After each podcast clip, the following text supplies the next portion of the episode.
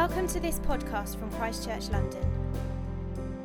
For more information and resources, please go to christchurch london dot org.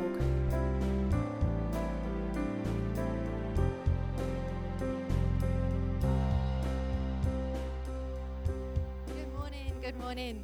Um, it is so great to be here this morning. I just snuck in, and as Liam was mentioning about lunch, so we will be going for lunch after the service, which would be lovely if you are free. Liam said that we will be taking you for lunch. That is very physical. We will walk together. I would love to buy everyone lunch, and maybe one day I will, but today we'll be going together and paying for ourselves. But uh, please do come if you can. It would be amazing to hang out together. Um But I wonder if you have ever prepared for a physical challenge or an adventure. You will know that as well as training and getting your body ready, you want to make sure that you are wearing the best equipment, the best shoes, the best clothes. We've seen it if you've been watching the Olympics. We know what has gone in to make sure that all those athletes are wearing the best outfit. And if we're anything like probably not anything like them, but if we want to undertake our challenge, we will read reviews, we'll ask questions, we'll test things out. We want to be wearing what will set us up to win. We don't want to be wearing what will hinder us or hold us back or wear us out unnecessarily. We don't want to be wearing what will entangle us. If I turned up to your wedding in my mountain climbing gear, you'd probably think I was a little out there. But if I turned up to climb Mount Everest with you in a wedding dress, you'd probably take me to one side and say, "Joe, do you have any idea what we are about to do here? Do you have any idea what we are involved in? Do you realize that wearing this is going to cause you to stumble? It might get snagged and you're taken out quickly without even realizing it. You might get held back from everybody else. You might just use up all your energy trying to keep the dress out of the way, and you're actually not able to give yourself to what you're here for." And throughout the Bible, we are given lots of images about life, and quite a lot of them are sporting images. And there's one that we're given in the book of Hebrews in the Bible about a race, and it says this is going to come up on the screens behind us. It says, "Throw off everything that hinders and the sin that so easily entangles, and let us run with perseverance the race set out before us, with our eyes fixed on Jesus, the pioneer and perfecter of our faith." Throw off everything that hinders and the sin that so easily entangles. And what is this image talking about? It's talking about what we wear in life, what we wear where our hearts and our minds are lived, what hinders us. And for some of us, it will be different things. For some of us, it might be guilt that we are carrying. Things have been resolved, but we are still carrying the guilt. It might be shame because we just cannot let go of what has happened before. It might be regret as we keep on looking to the past. Whatever it might be, it is hindering us.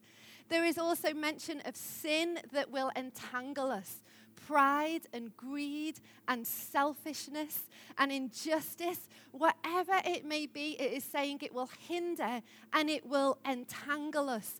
Throw it off. That is not what you have been given to live life fully. And we're talking about an image today. And as we're thinking about these images, we're not talking about what we're physically dressed in. You can't see what I'm physically, what, well, you can't see what I'm physically wearing.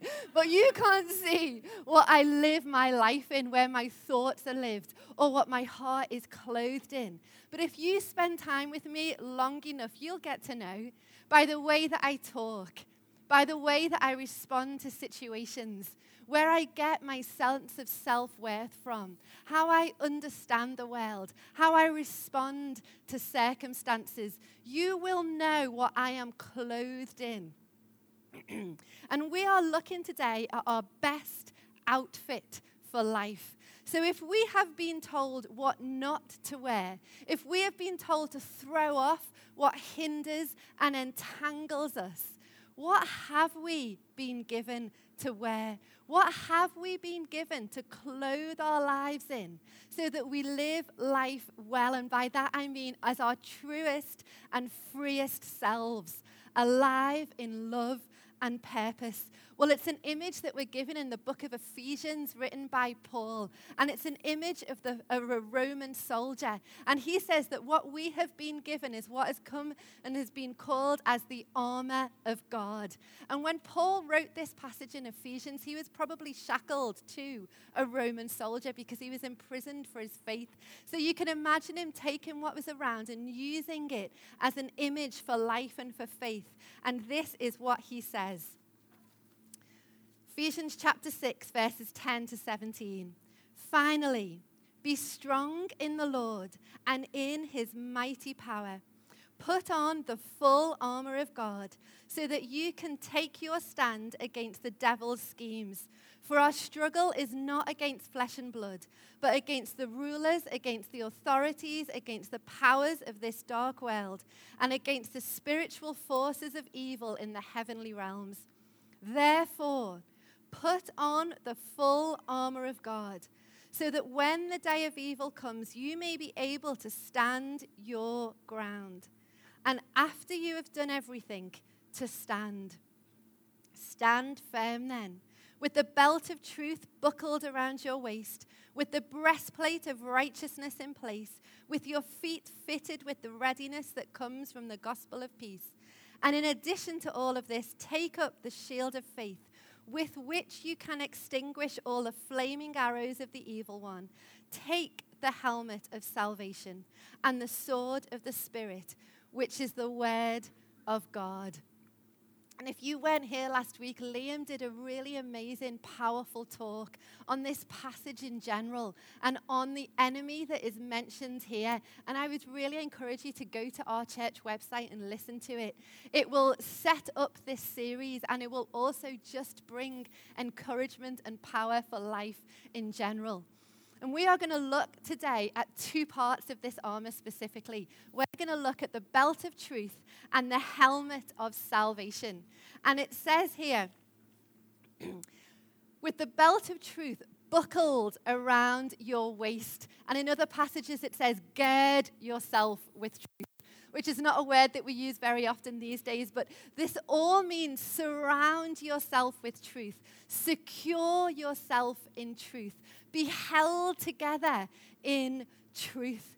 And we live in a relative age where we are each working out our own truth, and we are faced every day with what we will believe to be true through social media or instant news stories or whatever it may be. We are responding to situations by the truth that we choose to filter them through. And at some point, as well as these individual stories, we will probably think about what we hold to be true about life itself. And I'm also guessing, given that we're all sat here in church, we have also considered the claims of Jesus, and we have decided whether they will either be true or we will reject them as truth. And if we haven't come to that decision, maybe that's why we're here this morning, because we want to find out more about these claims to make our own decision. Because Jesus said, I am the truth. I am the way, the truth, and the life. And so in this image of the armor of God, the belt of truth is talking about Jesus. It's saying, strengthen yourself in Jesus. He is the truth. Surround yourself in all that he is, all that he has done, and all that he will do. Secure yourself in him. It says in um, throughout the Bible who Jesus is. So when we're talking about wearing him, we're talking about wearing his love for us. We're talking about living in the freedom that he gives, that is a freedom like no other. We're talking about his peace that goes beyond understanding. If we find ourselves in situations in life that go beyond under our understanding, there is a peace that goes above and beyond that. We're talking about living in his hope that anchors and steadies us. We're talking about living in the power of his death and his resurrection to bring us all life. He is truth that applies to and changes our lives. He is applied truth. And there is part of the Roman soldier's belt that Lars will be talking a bit more specifically about in a few weeks. But there was part of the Roman soldier's belt that was there to carry their sword. And in this image, the sword is given as an image of the Bible, the Word of God. And the truth that we discover about Jesus is all held in the Bible. That is where we learn of who he is. And so when we talk about wearing the belt of truth, we're talking about carrying the sword, carrying the Word of God in our life, carrying the presence of Jesus in our life, carrying his words into tomorrow. When we arrive in work and we're in a difficult meeting and we're faced with choices that we can make, what truth do I live by? How does tr- Jesus' truth affect me in this situation? When we're with our families later on in the week and we're faced also maybe with situations or challenges or decisions to be made, what truth does Jesus have to say about this situation? When we're listening to a friend who is maybe sharing some of their heartache, what truth do I carry into this situation? It is truth that we carry and live with. And it brings us wisdom and guidance. But it's not simply a moral compass. It is also truth that comes alive in our lives. And for the last eleven years or so, confidence has been one of the struggles of my life, or lack of, actually.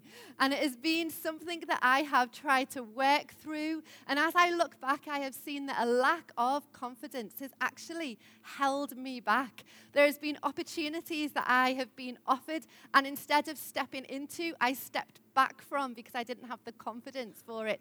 I've been in meetings where I have not said a word because I didn't have the confidence that what I had to say was actually worthwhile. And there has been other situations where because of my lack of confidence in these areas, I have not been free. And people around me, Lars has been one of them, who said, fill your space, Joe. Come on. Been told to woman up. Like, live confident. And something just, I have like been working on this, and something broke um, and shifted at the beginning of January. And I was wait. It was early one morning. I was waiting for a call because I'm a supply teacher on some days. So I was waiting to see if I was going to get the call. Um, And as I was waiting, I was watching a YouTube video of a twenty-year-old who inspired and challenged and encouraged me. And she was being interviewed, and she said that she had struggled with confidence in her life as well. And she had a dream where a famous, in Christian circles, um, Bible teacher from America had appeared to her in her dream. And this Bible teacher in her dream had said to her, you need to go through the Bible and you need to find your story in the story. And I thought, that is what I am going to do. And so since the beginning of January, I have been started at the beginning of the Bible from Genesis. Now, I love the Bible. I have loved the Bible. And there has been some days when I have read the Bible and I have thought, oh, this is amazing. And it's felt so good, and I have known the power of it in my life. And there has also been days when I've read it and thought, job done. That's it. So it's not like I am in this constant um, state, but since January, as I started in the book, I have been reading it before I go to work. In my lunch hour, I've been going out for coffee on my own when I get in from work. Saturday afternoons, I've just been reading it. And I have found my story in the story. As I've read of Moses and of Gideon and of Deborah and of Esther, as of, of Isaiah, of Mary in the New Testament, of other men and women in the Bible who didn't have it all together, who weren't all sorted and perfect, who weren't necessarily the obvious choice, who weren't the best pick, but because God spoke to them and said, I am with you. The plans that I have for you, I am with you. And I have good dreams for you. And as they have trusted him, they have seen those dreams come to unfold. I have actually identified with these people and thought, I join generations of generations of men and women throughout history who, as the truth of the Bible has come alive in their lives and their hearts, they have known a healing and a freedom and a purpose that I am also beginning to encounter. The truth has come alive in my heart, and it is amazing. It is a live story, but it is amazing.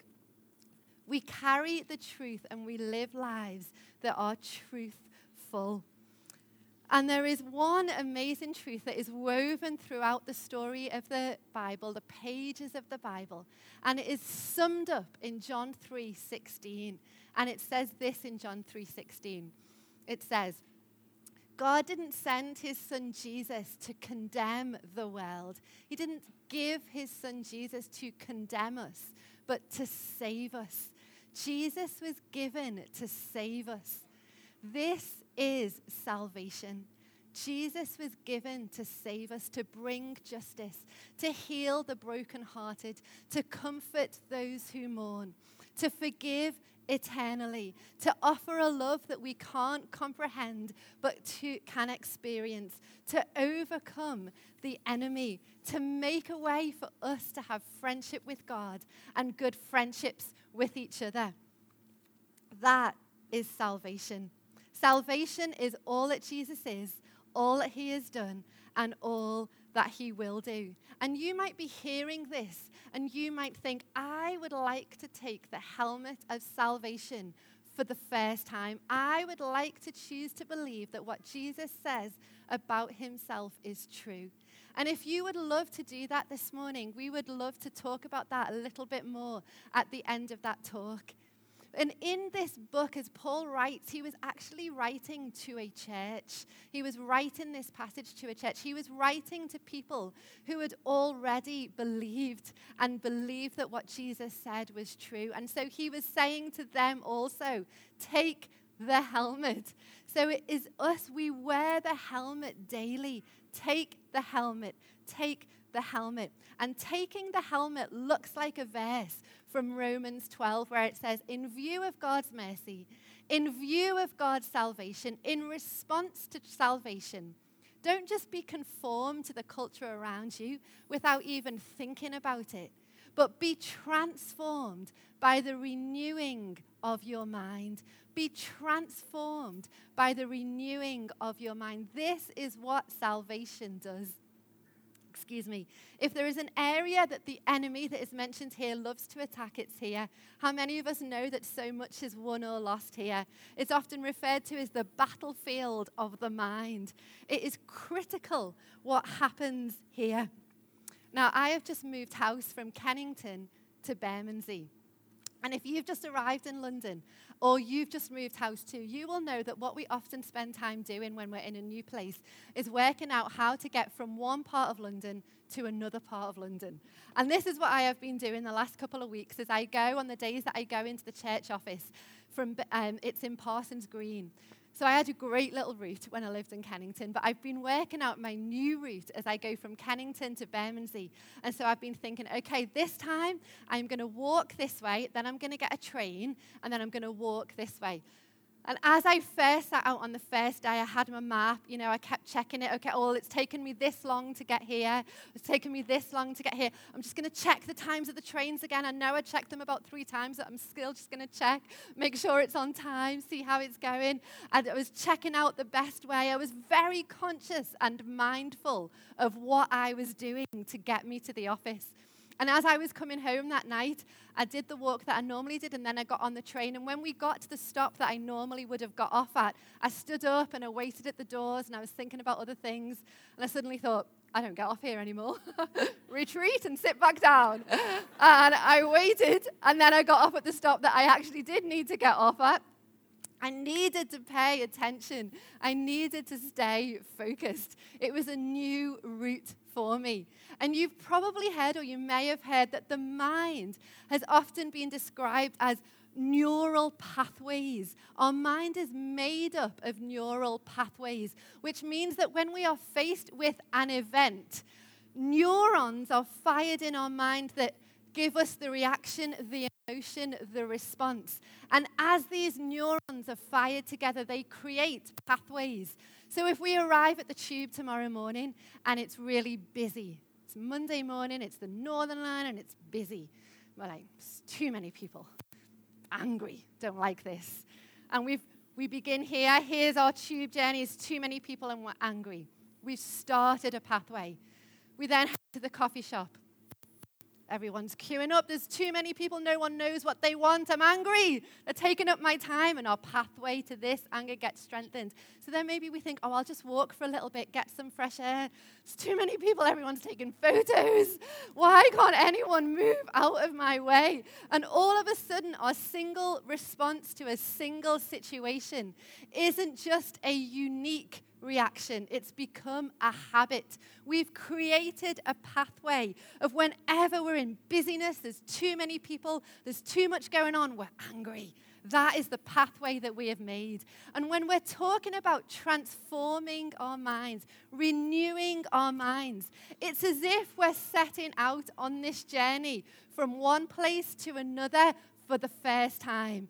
We'll be more conscious if we want to start applying the truth of the Bible. So when the lies of the enemy come and they whisper, you can't, you won't, you never will, you're always going to dis- be disappointed. Nothing is ever going to change for you. Nothing is ever going to change for your family. Whatever it might be that the lies of the enemy, as soon as we hear those lies, it could be our natural response to go one way. As we are renewing our mind with truth, at first, it will be more conscious. At first, we're going to have to pay attention. At first, we're going to have to consciously think this way. So we create new pathways and the old ones begin to grow over. It might be that at first we're doing it, we stand up and we just want to get off. We get off where we used to get off. We go to where is comfortable, and it is a decision to stay on and continue. And as we do, our mind is renewed and we are transformed. It is scientific discovery and it is truth in the Bible that salvation transforms the way that we think, the way that we create, the way that we see and interpret and understand the world, the way that we respond. Wear the helmet of salvation. Be transformed. Protect and guard your thoughts. Grow in wisdom and insight and understanding. And it says in our passage, put on the full armor so that you're ready. It doesn't say, hey, just chill out and wait. If you encounter anything difficult, put on your armor. It says, put it on so you're ready. We don't see the soldiers heading out onto the battlefield, the Roman soldiers or any other soldier heading out, the, you know, whatever they do to get ready. I don't know. I don't think they do that. But we don't see them head out onto the battlefield and suddenly say, oh, hang on, enemy, just oh, two seconds. We're just going to put our armor on and then we will be right with you. They do not do that. They put on their armor so that they are ready. Put on the armor of God so that you are ready. Take the helmet of salvation. Secure yourself with the belt of truth buckled around the waist so that we are not taken out and blindsided by the enemy, but we are ready. You will have heard um, me share some of the story of my sister over the last few years.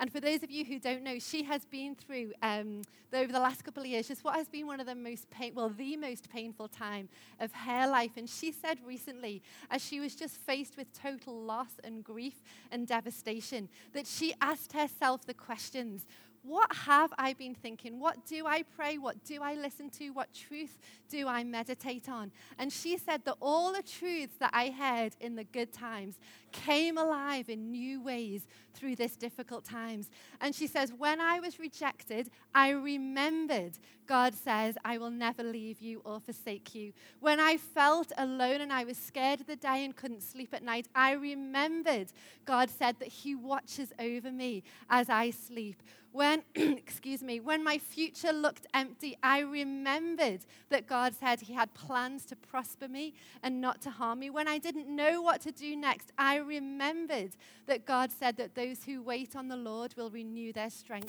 When I didn't even know what I needed, I remembered God said that he will provide all that I need. When I felt so weak and like I couldn't do anything, I remembered that God said his strength is made perfect in our weakness. She put on her helmet, she'd had on her helmet of salvation. She wore the belt of truth, which meant she was able to stand her ground, as it says here. Stand our ground, stand our ground. And as we put on our own armor, we are able to then come alongside one another and help one another stand our ground, because we will face challenge and difficulty. We don't need to wonder what the enemy is like that is mentioned in these verses. We're told exactly who he is and what he's like. We're told in John ten ten that he's a liar and that he comes only to steal and kill and destroy. And we will feel that through grief and through loss and through rejection and through sickness and through war and through injustice and through suffering and through the greed of others. We will feel that, that Jesus said the enemy does. But the verse doesn't end with him. It ends with Jesus. The verse has a but. The enemy comes to steal, kill, and destroy, but, says Jesus, I have come that you may have life and life in all its fullness. We have not been given the armor to huddle away and to hide and to just get together and to live afraid and with one eye open until it's all over. We have been given the armor to stand, to stand our ground, strong and courageous in the power and the strength that he gives us. And I love that Paul used the image of a Roman soldier, because he has taken this very image of oppression and domination and force of the time, and he has turned it on its head. Because the Jews and the early Christians, they were, well, the Jews, they were waiting for one who would come and free them from the Roman forces. And what they didn't realize was that's exactly what Jesus did. But he didn't come as a human being to fight human against human, to simply overthrow the Romans. He didn't come to defeat the enemy in for one people group in one fixed period of time. He came so that through his life of service and surrender and sacrifice, his death and resurrection, he overcame the rulers and the spiritual authorities and evil in heavenly realms once and for all, for everyone, everywhere. He is truth that we can live in. And it says in the Bible that it was done. It was done, and he, he has defeated the power of the enemy. And it also says that we are waiting for him to come again, when we will live in the fullness of it. He says there is a day coming when there will be a new heaven and a new earth, and there will be no more sickness, no more suffering, no more death. And as we wait, we know the power that we live in. We look to ahead, Jesus, the author and perfecter of our faith, and we wait on active duty. We wait as the church on active duty. We don't wait afraid. We wait aware of the story that we are alive in, aware at exactly what we have turned up to. We are aware of the life that we are living, which means that we're able to live as the church in all that he has done for us, which is basically the armor of God, working and living to overcome evil with good. We live as the church to be peacemakers in our communities and our families. We live as the church to work for freedom and justice and love and life. We w- live as the church to come alongside those who mourn, to comfort, to bring healing and restoration. We know what a about. We see good and we join in with it. We see beauty and we cultivate it. We see joy and we live in it. That is what our armor is for. And I wonder if the band would love to come back. We are going to sing together now about the beauty and the power and the wonder of the name of Jesus. And it says that there is no name like his. He has no rival and no equal. And I wonder if you might feel a little bit or a lot like we spoke about at the beginning. Maybe you feel like you've turned up to climb Everest in a wedding dress or whatever other image works for you. I don't know, but you are actually running through life or stumbling or walking slowly through life in what is hindering and entangling you. And you think, I do not want to live in this anymore. This is not what we have been given to live in. And I can I encourage you that if you are feeling like that, take the first brave step. For some of us, that might be opening up in conversation for the first time. For some of us, that might be asking someone to come for a coffee with us so we can unpack this a little bit deeper. For some of us, it might be joining the STEPS course. I've done it. It's amazing. For some of us, it might be joining a Connect group for the first time to be with others who will strengthen and encourage us weekly. For some of us, it might mean taking the helmet of salvation for the first time, saying that as I throw off, we don't do one thing and then take the other. It's the armor that helps us to throw off the weight and the sin that so easily entangles, but we can make an exchange. And if we are in the process, keep going. But if we want to take the helmet of salvation for the first time, we would love to pray with you as you sing this song. You might want to sing it as your response. It might be the first time that you have sang, your name is higher, there is no rival, there is no equal to your name. It might be your declaration of what you are choosing to believe this morning, that you are choosing to say, I will live with the truth of Jesus buckled around my life, and I will live alive in the life that he has come to give. And if that is you, maybe you want to tell someone that you've come with, or we will have a prayer team, or me, or Liam, or Lars, or anyone. Come and chat to us just so that we can, we're not meant to do it on our own, so that we can cheer one another and encourage one another on. And if we have already made that decision, it says here, to the church, take the helmet of salvation.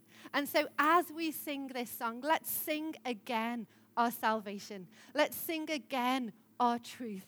Let's sing it where we might be facing difficulty and challenges. Sing it over those areas and allow the truth of Jesus to come alive in our hearts.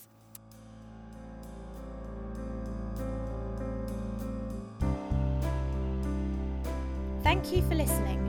For more information or for further podcasts and downloads, please visit christchurch london dot org.